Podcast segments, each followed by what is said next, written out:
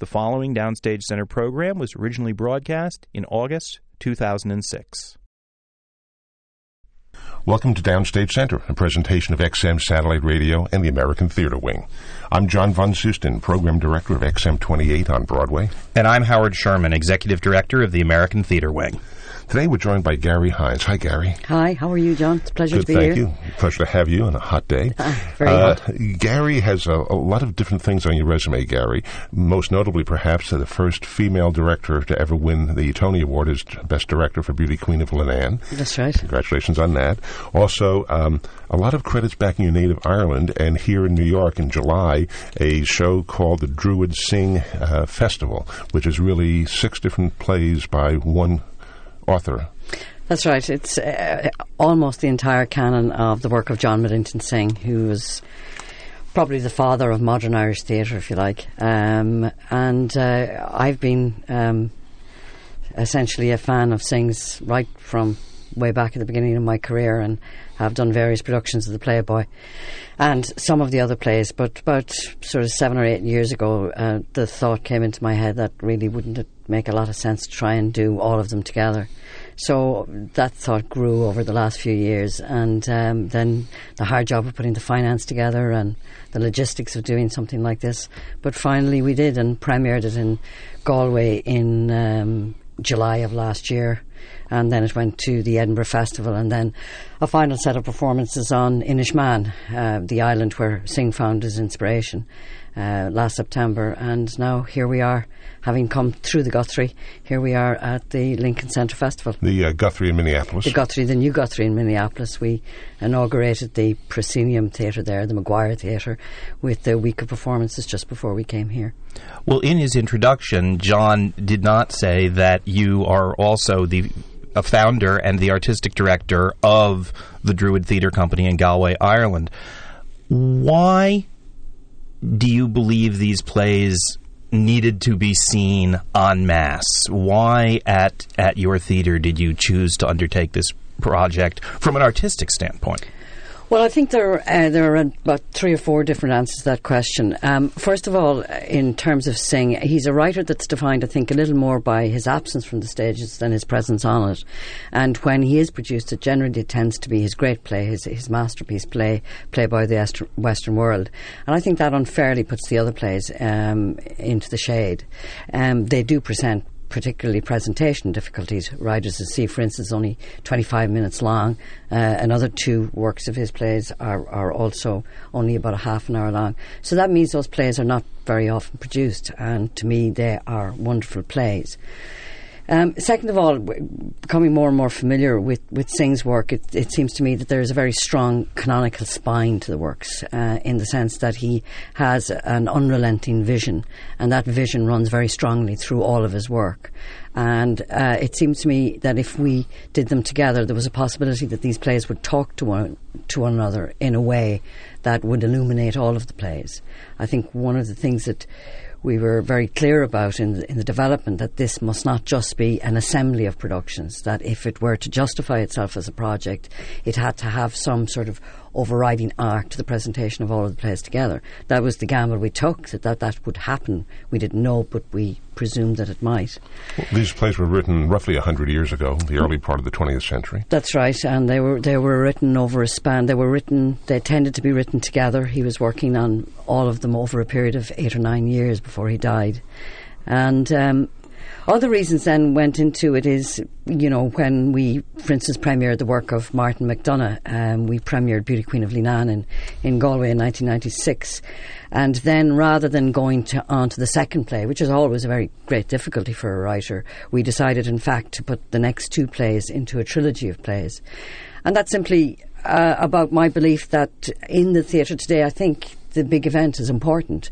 I think um, uh, creative, the creative part of teams like the actors and, and, designers respond to a big challenge, and I think the audiences do do too. I, I, think they like the big challenge, and that was part of the thinking. Now you, you present the six plays in one sitting. It's roughly an eight and a half hour stretch. In one sitting, yeah. Um, you, the day starts at two o'clock. There are two intervals before a dinner break at five thirty, and then resume at uh, seven o'clock with an interval, one interval, uh, and finish at ten thirty. And you present the plays chronologically? No, No. Um, one of the big um, questions all through the, the, the process of rehearsing them is finding what order we would produce them in. Um, and it, we finally settled on the order we have now, which seems to us to make sense of all of the plays together, but it's not strictly chronological. When you began rehearsing them, did you have a particular order you thought they'd be in, or you just worked on the plays initially? No, we, we constantly discussed the order, um, and it was gradually as we began to develop the plays on the rehearsal room floor that the order suggested itself. And in going through them, what did the plays reveal? Certainly, Playboy, you directed Playboy three times previously. Yes, about that. Yeah. And what did you find as you were putting them together? What what arose out of this process?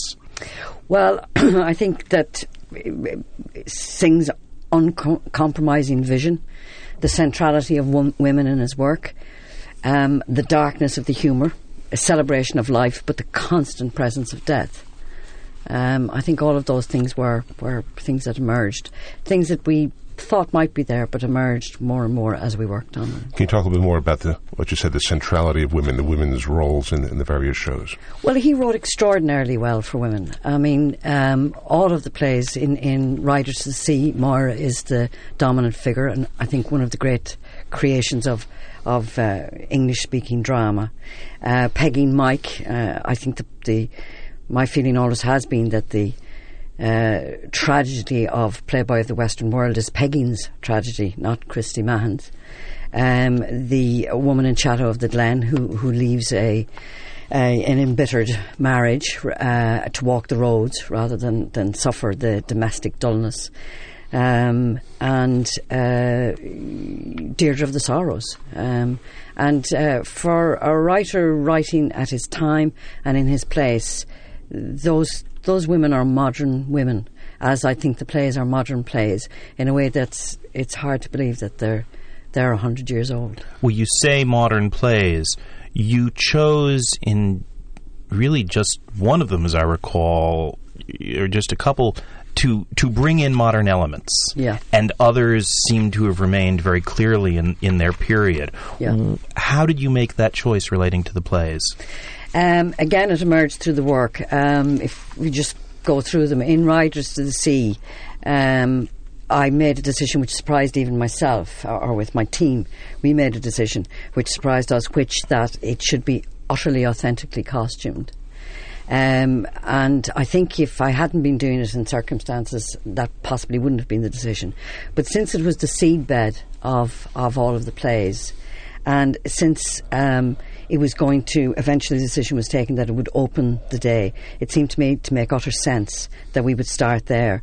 Then when we move on to Tinker's Wedding, which is essentially it doesn't have any real authenticity to it in relation to the social circumstances which surround it, which Riders does.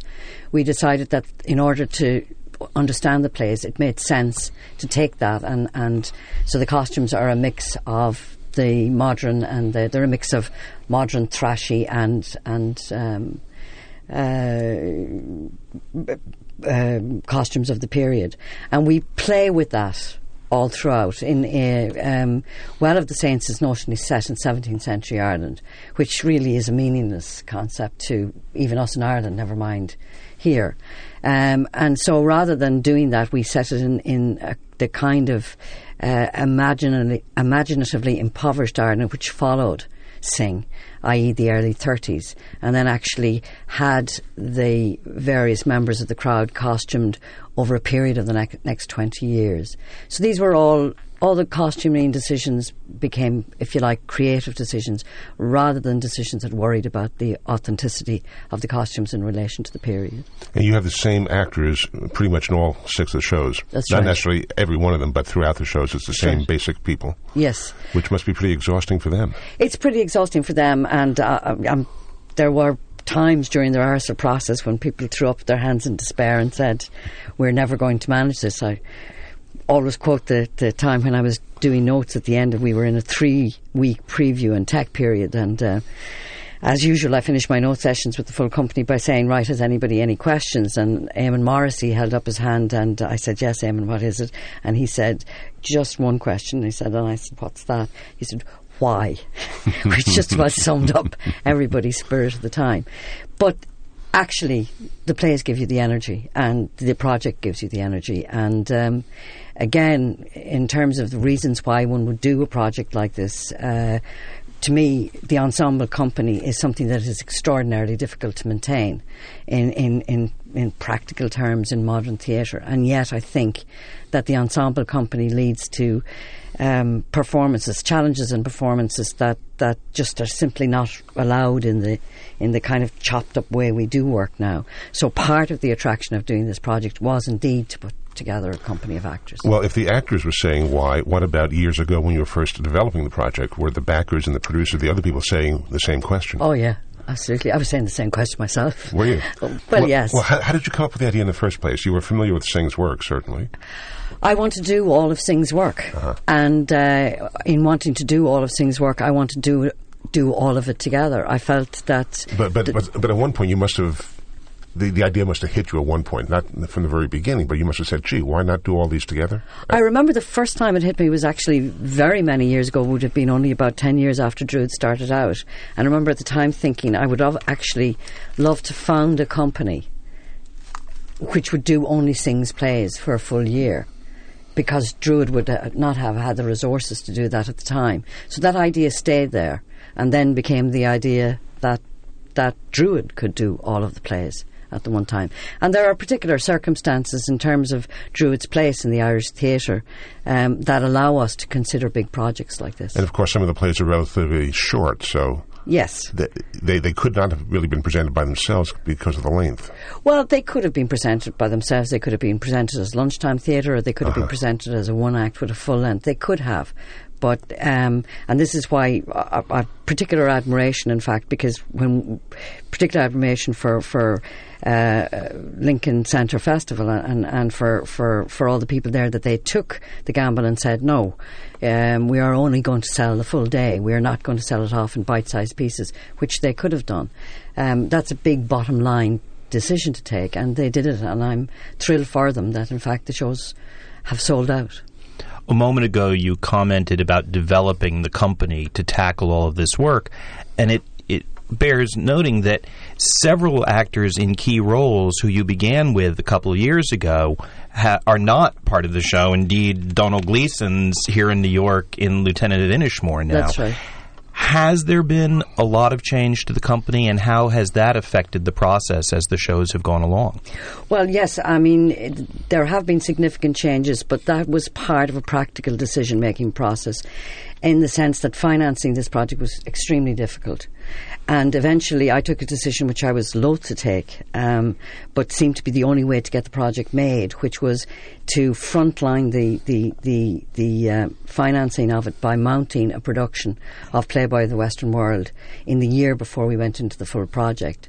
So I cast that play at that time, and subsequently, um, uh, Well of the Saints and Tinker's Wedding, knowing that uh, a significant amount, amount of the actors would not be available for the big project in, in 2006. But uh, those those were the decisions I had to make in order to get the, pro- the project up and running. Well, we keep talking about Druid Synge. Hopefully, there will be more opportunities around the world for this to be seen. But you mentioned the place of the Druid company in Ireland, and I think we should talk a little more about simply the Druid it was fascinating for me to find out the first professional theater company outside of Dublin in the country was Druid. Yeah, it was Druid. That's an extraordinary achievement. Kind of mind-boggling to think that it was the case only 30 years ago that that there wasn't professional theater elsewhere. How did you come to found this company? Very simply, um, really, um, in the sense that I went into university, did a general arts degree there, became involved in the drama soc in university, um, where I met Marie Mullen and uh, subsequently Mick Lally, who was was working as a teacher in Galway and acting in the Irish language theatre there on Taibhdhearc. And um, when I was about to leave college, I wanted to continue on doing plays, um, but the idea of accessing professional theatre, of actually, for instance, being a director and trying to go through the process of getting to professional theatre, seemed um, to us at the time impossibly remote. Added to that was the fact that I didn't want to leave Galway. The west of Ireland was my increasingly my spiritual home. I mean, I did toy with coming to New York and fact spent very formative summers all all through the time I was in university coming to see theatre here and seeing theatre off off Broadway and realizing suddenly that theatre could be made in small rooms with small resources. It wasn't about big institutions like the Abbey. And it was the particular kind of uh, synergy of that experience that made me think, look, why don't we have a professional theatre in Galway? And uh, the thing is, when you're 21 or 22 years old, you can say those kind of things and uh, you can set out and try and make it work, which we did. Well, the Irish are known as great storytellers. Certainly, a lot of great playwrights have been Irish or of Irish descent, authors as well. Why do you think there were no professional theatre groups outside of Dublin in Ireland? Well, all it would, those years. yeah. Well, it would have uh, it would have something to do with Ireland's poverty. uh remember, until about ten years ago, Ireland was a very poor country. Um, it was also a very conservative country. Also, there was a, there was one of the things that served the, the Irish theatre well outside Dublin uh, in the course of the ti- that time was the amateur drama movement, which was very powerful and very strong. And basically, the amateur drama movement was founded in order, uh, in the course of Lent, effectively the entire entertainment industry, if you can call it that, in Ireland shut down because the priests, you know, the, the church banned dances were off and all of those kind of things. So a way, in fact, to keep the population engaged was this amateur movement, and there was a series of festivals held around the country. And indeed, that was one of my first experiences of theatre, and that's the first time I saw theatre, and that's the theatre I saw um, when I was there. D- uh, Dublin was about uh, uh, the Gate Theatre. Anew McMaster was a great touring theatre, but that was over by the time I, you know, when I was growing up. Um, and the Abbey. But the first time I went to the Abbey, I was uh, in my last year at high school. And I, in fact, didn't go as, as a trip to the theatre. I went as a trip of, uh, as part of my French class because there was a French classic being presented there. So you can see the gap was huge. So, in essence, is it fair to say that because amateur theatre was so strong and so popular, kind of kept professional theatre from developing? No, I wouldn't think No, that's true. no. I think professional theatre didn't develop, as I said, for financial reasons, for More- more reasons that, that, uh, Dublin had such a, uh, a hold, a grip, the notion that somehow or Mm-hmm. other there, there could be professional theatre. That simply wasn't there. But certainly the amateur movement did serve Mm-hmm. the, the, the, the play that theatre needs. Um, it's obviously as as Ireland has changed so hugely in the last ten or twenty years, um, that has become less and less a significant factor.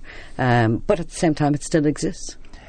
I was surprised as I looked over the production history of the Druid Company that in the earlier years you seemed to be doing more international work. And instead of starting solely from the Irish roots, you were doing Edward Albee, Alan Ayckbourn, um, you know, Russian writers, Leonard Melfi Paul from here in the U.S. Yeah. Um, how how is it that you came to winnow that out of the repertory and become seemingly a more Irish company over time? I think it was, um, you know, if I can speak just from my own experience. I mean, when I was growing up, I, I was growing up in seventies Ireland, where, where, you know, people were beginning to get the sense there was a world outside Ireland. And as a young person in that context, I, in a sense, rebelled against the Irish. What what would a hundred year old Irish plays to say to me, or indeed Irish novels? I mean, I was uh, rebellious and ignorant, if you like, or wanted to be rebelliously ignorant. And so, therefore, my theatre education came through here. Uh, came through, you know, my experience coming to New York. And those were the plays that spoke to me. And it was only gradually, and indeed, in some ways, through Synge, that I began to realise that no, actually, as I began to read this more and as we began to do more and more th- of these plays, that these plays actually spoke to us and meant something.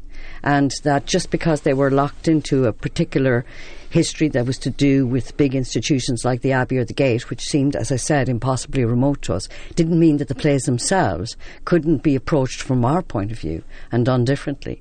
So when we, for instance, took Playboy of the Western World to Dublin in in uh, the second production that we did in the early 80s, um, the production was hailed by the critics there as a radical new interpretation of Playboy of the Western World. Now, we were not aware of that. We set out to do the play as we saw it. We had no theatre history on our backs. So we just did the play.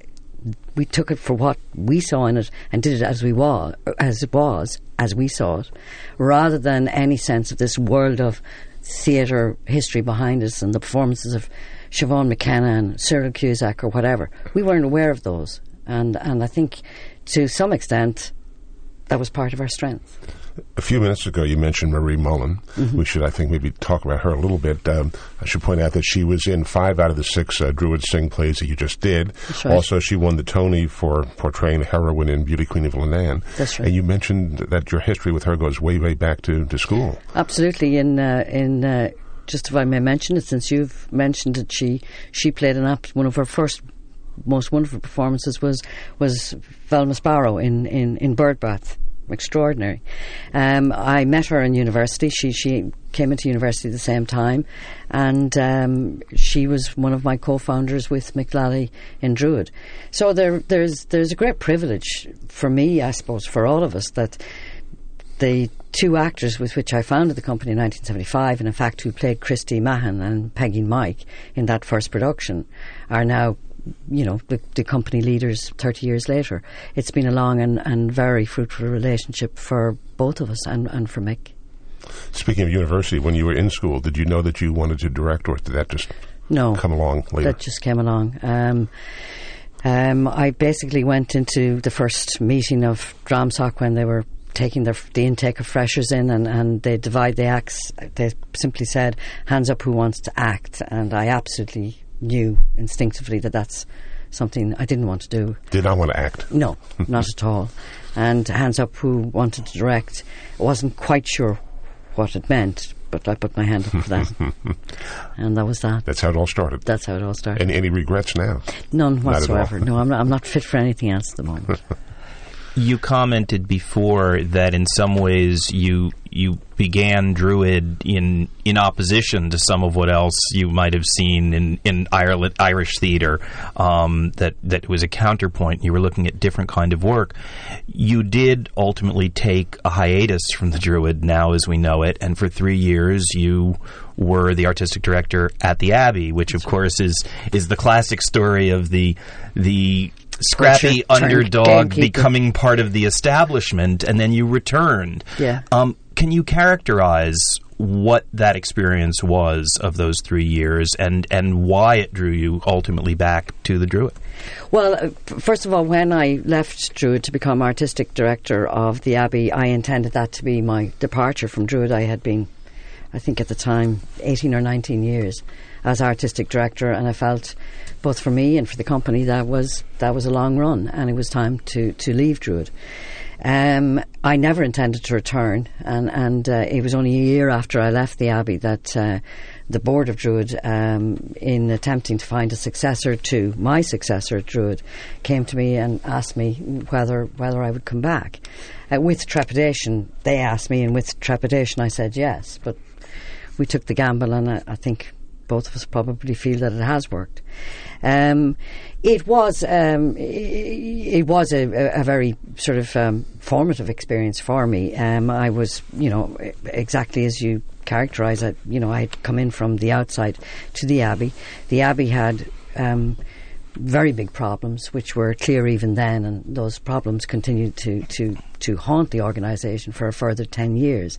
And so, therefore, while I very much enjoyed the three years, and while I don't regret it for a moment, um, eventually the lack of will within the organisation at the time to tackle those problems was extraordinarily frustrating and, and uh, led to my departure. What, what sort of problems? Financial? Uh, or- s- s- uh, no s- structural governance Uh-huh. from the top down.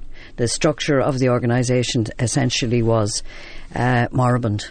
And uh, was not able to respond to the challenges of, of the modern Irish th- Irish theatre, and um, there was no real will to tackle those problems uh, within the organisation itself. Your bio also shows that you've directed for the Royal Shakespeare Company. You've directed Second Stage here in New York. You've done That's other right. directing assignments. How do you how do you choose what you want to do other than what we've just talked about? Oh well, I mean, it's it's quite simply. I mean, um, you know, I have my work with Druid, which is, is central and important, but I also want to. I like to work with other people. I like different experiences. So it really is, you know, um, to a large extent, projects are offered to me and what makes sense to me at the time and, and what I have a passion for. Well, in terms of those other projects, it seems interesting that when you returned to Druid, it was only a couple of years later that Beauty Queen came along, and that both vaulted you and the company to a level of, of international attention. I think Yes. that was was probably not there before. What first of all, talk about the effect of Beauty Queen, which brought you to acclaim here in New York, and how that affected you and the company. Well, I don't think that it really. I mean, it was a great thing for to happen for the company. Uh, it was there was you know.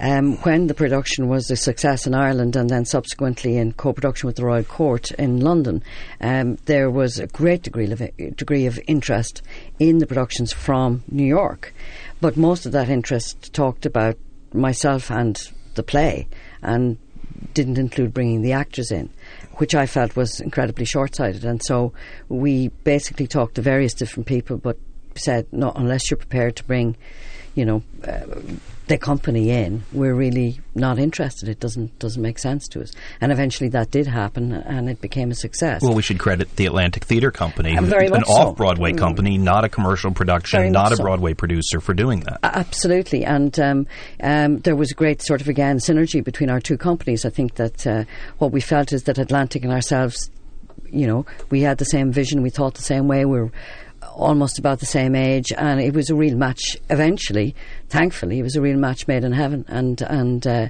the fact that then the production went on Broadway, so you know it was it was a high point. Obviously, it was extremely successful, the Tony Awards. But essentially, we returned home to do the work as we do always, and um, you know as we're doing now. Um, immediately after Druid Synge finishes, the company returns home to do a new play by a new writer, uh, Empress of India by Stuart Carolan, and of the seven actors in the play, um, six are in the current Druid Synge company. So there's a continuation of work through the high points and indeed through the low points. Basically, a, uh, a rep company, sort of. Well, um, we can't afford to maintain a rep. We only do three new productions each year. Which is which is why I said sort of. sort of, yeah, precisely. But Analogous. we do, um, you know, I, I don't like the word because it has slightly sentimental implications. But there is a Druid family, and you know, I don't think that without that that kind of energy in the company, we could have achieved something like Druid Synge. Well, in bringing a Beauty Queen of Leenane to New York, what sort of problems did you encounter? Did you have to jump through a lot of red tape to get the actors able to work here? Yes, we did. I mean, um, first of all, a, a lot of the interest because the play was, was, was sort of commercially successful in the UK. Um, a lot of the interest was from commercial producers, and commercial producers tend to want stars. So that was the first hurdle. Then, second of all, when Atlantic came on board and we started talking about it, obviously we had to deal with. Uh, American Actors Equity in relation to getting the releases and the releases for the Irish actors to come in. And Atlantic did absolutely extraordinary work there, and eventually it all worked out very well. And I like to think that it worked out very well for both American actors and Irish actors because the show continued to have a run with with great American actors like like Kate Burton um, after the Irish actors left. in t- talking about Beauty Queen, certainly Martin McDonagh has been internationally acclaimed as a great discovery of Irish playwriting. And here in New York, it seems like we've been having a festival of, of Irish playwrights all year, Druid Synge being one part of it. What is the state of Irish playwriting? Because you certainly play a key role in discovering these writers. And what what are the themes? What are people concerned with as they write, or is it simply the full breadth of the world? I think it's the full breadth of the world. Um, I think there's a number of reasons um, for the health of Irish writing in the last three or four decades. Um, one of them, which I think is significant, is that we have had master writers um, like Brian Friel and, and Tom Murphy and Frank McGuinness continuing to have very long writing lives. Um, and so, therefore, there is there is um, there is a very strong and powerful leadership within the, the, the writing profession. I think the Abbey have continued to to produce new work, uh, and and we've been lucky because I think Ireland, Ireland offers a national stage in a way to Irish writers that perhaps is not quite so easily available in the United Kingdom, and certainly is not so available in this country. Um, I think, however, at the same time, it's it, it's if I'm giving the impression that, that, that Ireland is absolutely coming down with talented writers, it's not. Um, you know, and there is a lot of um, there can sometimes be, as there is here, a lot of lip service played to new work, and I think too many new plays reach the stage before they're ready, and too many writers go into a kind of what I would call almost equivalent to development hell in the movies, where their plays are endlessly workshopped but never produced, or never produced in full. So you know, it's a struggle. Um, but but you know, uh, your commitment always has to be with the writer because um, if you um, if you ignore the writer, you are imperiling the future of the theatre. Who are the new writers in Ireland that you're interested in and are excited about? Well, I can talk about the writers that we're currently working with. Um, Stuart Carolan is certainly one of them. I think Stuart is um, his first play was premiered at the Peacock Theatre two years ago. Defender of the Faith, and his second play now, Empress of India, will we'll be doing. I think Stuart is going to be a major figure in the Irish theatre. Um, there's a new young writer called Lucy Caldwell. We're producing her first play. It's called Leaves, and it's just uh, won the George Devine Award, which is probably the most pre- prestigious award for for uh, young writers in in the islands between Ireland and the United Kingdom. Um, obviously, Marina Carr continues to be a very important voice. Um, Mark O'Rowe uh, is an extraordinary Irish voice, and um, you know there are at least half a dozen, eight people there that that um, you know when you hear they have a new play, you you'll climb over hot coals to get to read it. Well, except for musicals where directors, female directors, frequently come out of being choreographers and they become directors. Um, how do you find the challenges of being a director? Do you find being a woman is, is a problem nowadays? It must have been certainly years ago, but is it still? I think it's less and less of a problem. Uh-huh. But remember, I had a, I led a sort of slightly charmed existence uh-huh. because when I started directing plays in, in, in university, I had no sense that women didn't usually direct them. And indeed, in the early years of Druid, I had no sense of that either because I simply wanted to direct plays and did. So I didn't have to climb the greasy pole of, of uh, the hierarchy within organised institutions. And it was only gradually, maybe, you know, about five years after Druid started, that I began to look around and realise, no, actually women directors were in a minority. So, you know, I think I have avoided the worst problems by virtue of the fact that I've been lucky enough to, to, to be artistic director of my own company and to uh, effectively help set the agenda for myself. But undoubtedly, there are times where you realise, and this tends to happen in the bigger institutions, that you know the problems suffered by women everywhere are in the theatre too. Well, you, you, you developed your career in, in your native country, in Ireland, but how about here in New York on Broadway? There was only one female director of a play in this past season, Leigh Silverman. The others were, were musicals that were directed yeah. by women. Do you think that Broadway is still a, a, boys' club? I think Broadway is to some extent a boys' club. I mean, I was shocked when, when, when I actually got nominated for the Tony. I literally did not believe that no woman had ever won a Tony. I thought there has to be some mistake there, particularly uh, being aware of the contribution of women directors, designers, lighting designers to America's theatre history. But it started to make sense to me when, when I realised, well, no, hang on, the Tony Award is not an American theatre award as such. It's an award on Broadway. And Broadway is driven by money, and money is driven by men. And I think I think hmm. that's that's the truth of the hmm. situation. John's asking about the relationship of being a woman in theater, but working here in America, I'm curious. You've had opportunities to direct. Mm, certainly, in one case, an extremely American seeming play, Crimes of the Heart. Right. You directed a premiere of an Arthur Miller work, um, and then on Broadway, 16 Wounded is there a challenge when, for over here being seen as something other than a director of Irish plays? Oh yeah, of course. Yes, absolutely. Um, there's no question about that. Uh, I think that uh, you tend to be uh, imprinted with your, you know, with your first, you know, so the the, the play was an Irish play, uh, an intensely Irish play, I'd say, to American ears, and obviously that's the context people think you in. That's why I've very much enjoyed the opportunity to do American work. I think it's you know, to do Crimes of the Heart at second stage, um, to do uh, Streetcar Named Desire for the Kennedy Center with, with American actresses like Patricia Clarkson and Amy Ryan has been a, a wonderful opportunity for me and one I've grabbed with, with both hands. What do you think you want to do next? Uh, I'm thinking about it. Um, we're, we're, the, the immediate future includes Empress of India and production of translations, which which I'm doing at the McCarter Theatre in Princeton in the fall. Uh, and um, I'm developing a number of projects which will be in development over the next two or three years. But I think um, you will be seeing another big project from Druid over the next few years tackling Synge you're dealing with one of the major writers in the history of Ireland now doing translations for the McCarter in New Jersey. Um, you are tackling perhaps the greatest living Irish playwright in, in Brian Friel.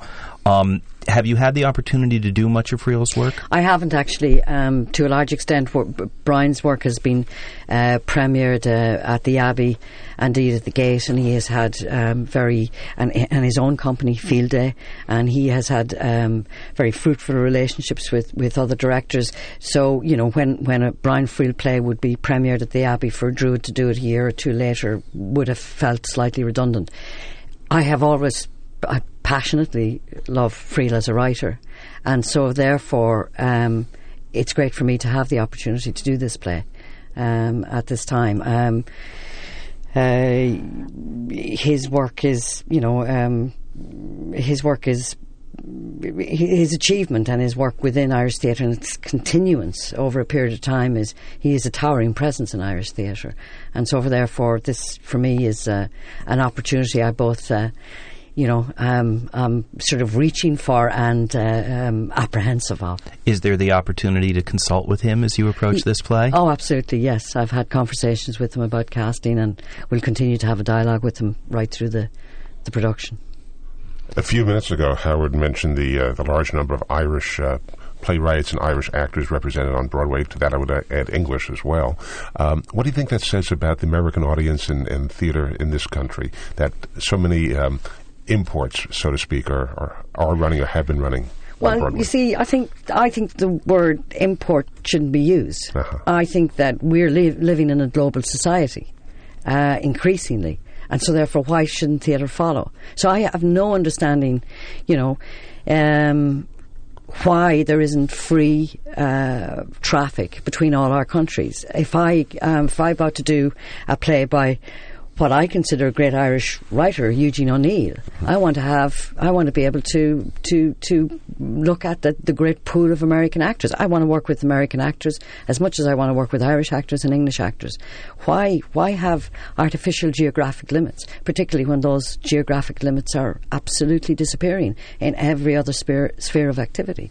So um, you know it doesn't quite make sense to me. I don't think of them as imp- imports, and and uh, we want to have American plays on the stage in London and on the stage in Dublin, and the more that happens, the more the theatre in all of our countries are enriched, as far as I see it. Well, you, I keep coming back to it in statement you made, the place of the Druid in Irish theatre. What do you think the place is now? Because we talked about where you came from, we talked about your experience at the Abbey. What what space do you think the Druid occupies in the country? Well, I think we occupy space in the sense that we um, we are an established organisation ourselves. Um, if you like, we are the establishment, but at the same time, uh, uh, because of a series of strategic decisions that we took as the company evolved, or particularly over the last ten to fifteen years, we are able we are able to turn around and do major projects. We don't have to keep a building open. Um, we Galway now has its own civic theatre. people of Galway can see theatre for 350 days of the year without it seeing Druid.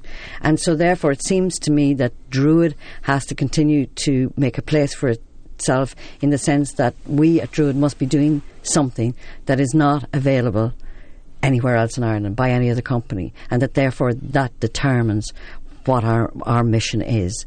And that for us simply to reproduce what's happening elsewhere makes no sense. Therefore, we look at our particular circumstances, uh, which are part of our history and part of the Irish theatre generally, and we take that and turn that into what our advantage is. So we, we, um, we are part of the theatre fabric, I think, in that way.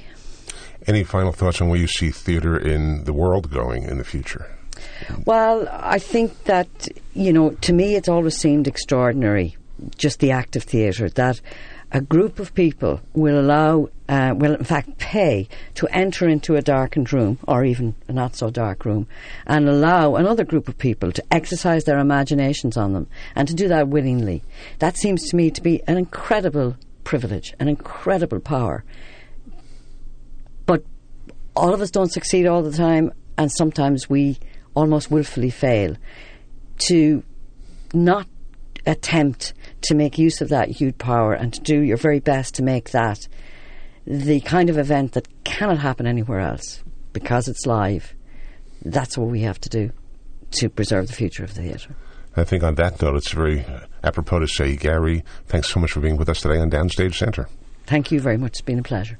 Thanks, Garry. For the American Theatre Wing, I'm Howard Sherman, reminding our listeners that these programs and all of the educational and media work of the American Theatre Wing is available online, on demand, for free from our website, www.americantheaterwing.org. And for XM Satellite Radio, I'm John Von Soosten for Downstage Centre. That's a wrap, and thank you.